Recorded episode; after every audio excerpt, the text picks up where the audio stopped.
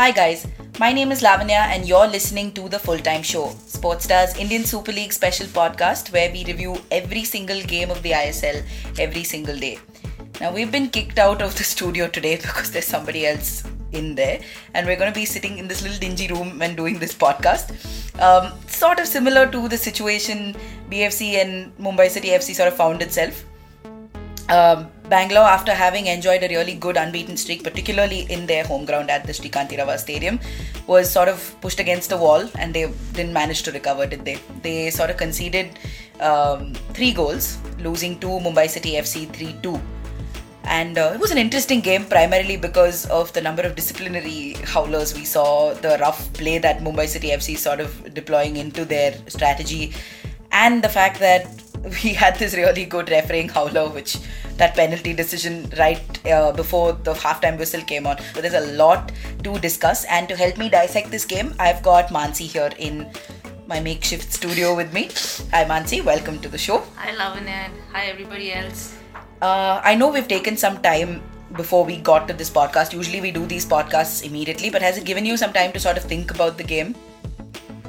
Uh, yes, in terms of uh, the kind of a thriller it was. I mean, five goals, not very top class goals, but then considering that uh, four of those happened in last 45 minutes, I think uh, that was a good result. And in the bigger scheme of things, yes, it is a good result because. Uh, Bengaluru FC is no longer the unbeaten team this season. They so all of them have lost, isn't it? Yes. Every team has lost at least yes. once.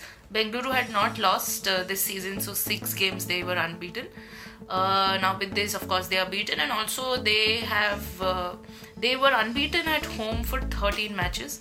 Their last loss came against Chennaiyin FC, which was in the final of the 2017-18 final of uh, ISL.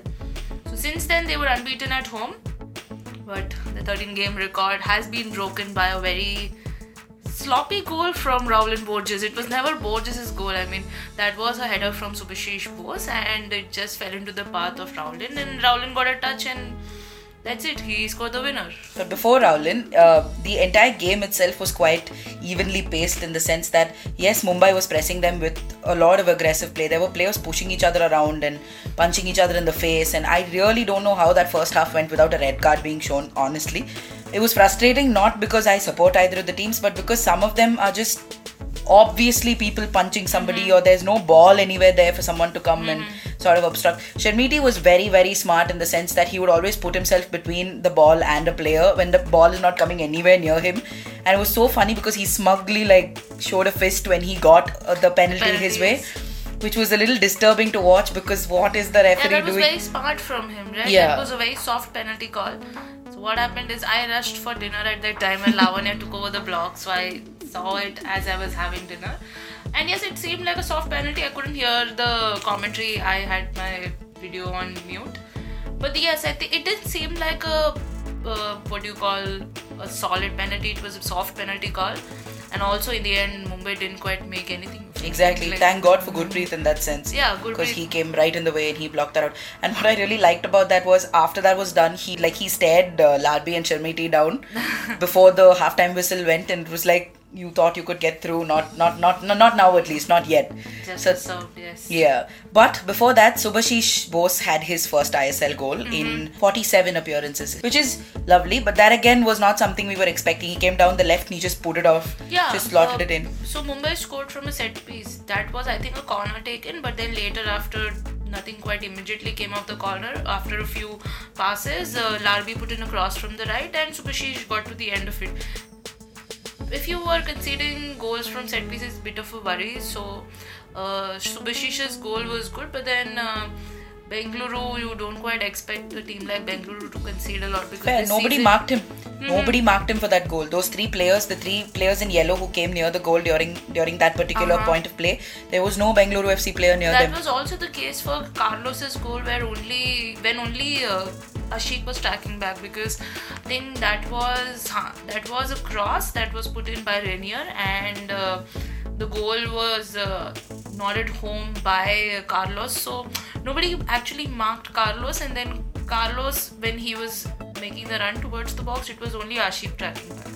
Now, but the thing with Ashique, we all know is that he's not a natural defender, so for him it's a bit tougher than the other defenders. And considering that he's the only one in the box, that also that is also a fault on the part of the rest of uh, Bengaluru's backline. So again, shoddy defending in both the goals. Uh, in the last goal that Mumbai conceded, yes, again there, Bartolo was at fault, if I remember correctly.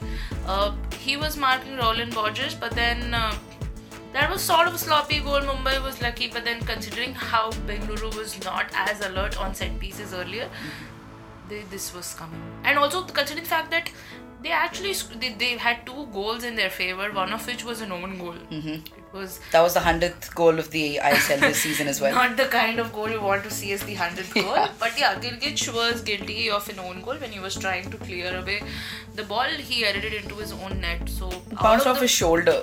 bounce off his shoulder. yeah, it was very funny. So out of the five goals you see, only one is being scored by Bengaluru, and that too came off a penalty. So you see that their penalty again it's a set piece situation. No goals from open play for Bengaluru, which is again concerning. Maybe some sort of consolation for Bengaluru fans is that Chhetri got the goal. So even in the earlier podcast, I said that uh, even though that FC Goa won against ATK, their lead could be short-lived because Bengaluru was going to meet uh, meet Mumbai, and Yeah. that's like an easy fixture for them. Seems Yeah, like take your words back, Manasi. No, but yeah, I mean, even Cuadrat was very. Um, I, th- I think all of us sort of put our money on uh, Bengaluru's defense in the sense that they have been good this season. That the fact that they haven't conceded much. Gurpreet's got a good record, so we expected that to sort Hmm. Of get into this game, Even but if they are didn't. scoring a lot, they are not Conceding, conceding. a lot. but this match was not one of those games. Was it? yeah, they, they conceded three goals, which is the most they've conceded in a single match this season. So a bit worrying for them.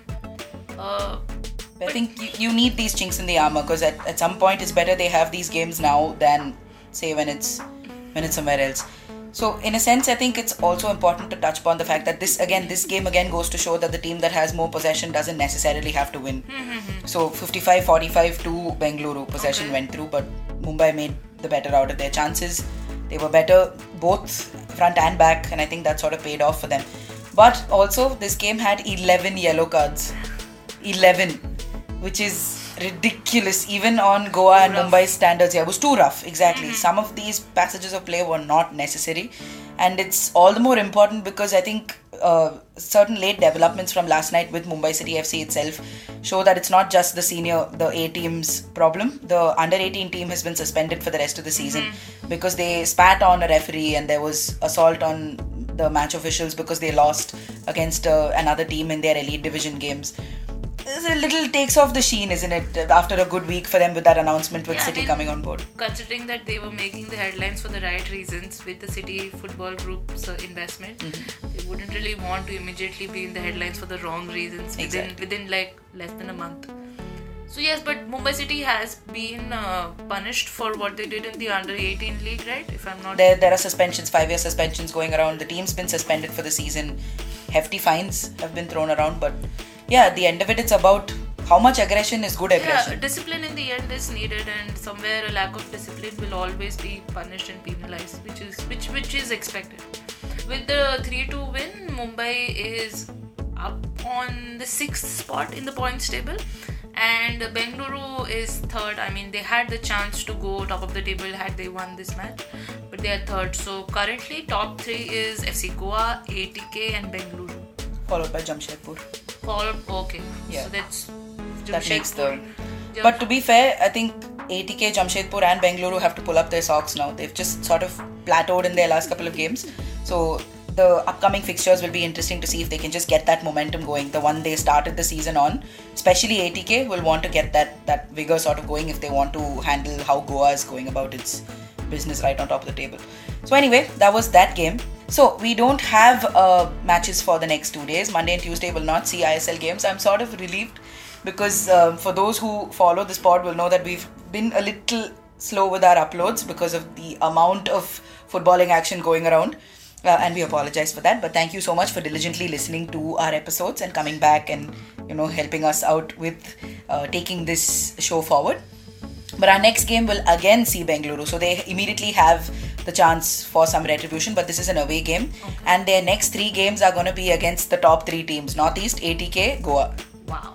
Yeah, so they're not easy fixtures. If you are neutral, that's that's some lineup to look up, look look forward Exactly. to. But if you are a BFC faithful, start your prayers already. My God, brutal.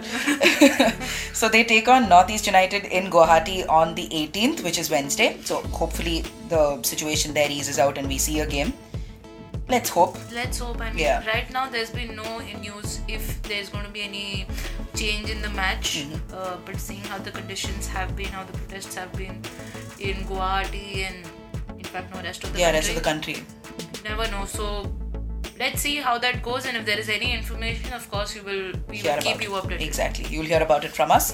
Uh, we still don't have clarity about that game against Chennai, isn't it? We don't have a date of postponement. No, nothing, yeah. So that's not out yet. So uh, for all of these details, just make sure you all keep an eye on our website, which is www.sportstar.thehindu.com, and uh, we will get you things as and when we find out. So that's all we sort of have time for in this episode of the full time show. Thank you all for joining us on this episode.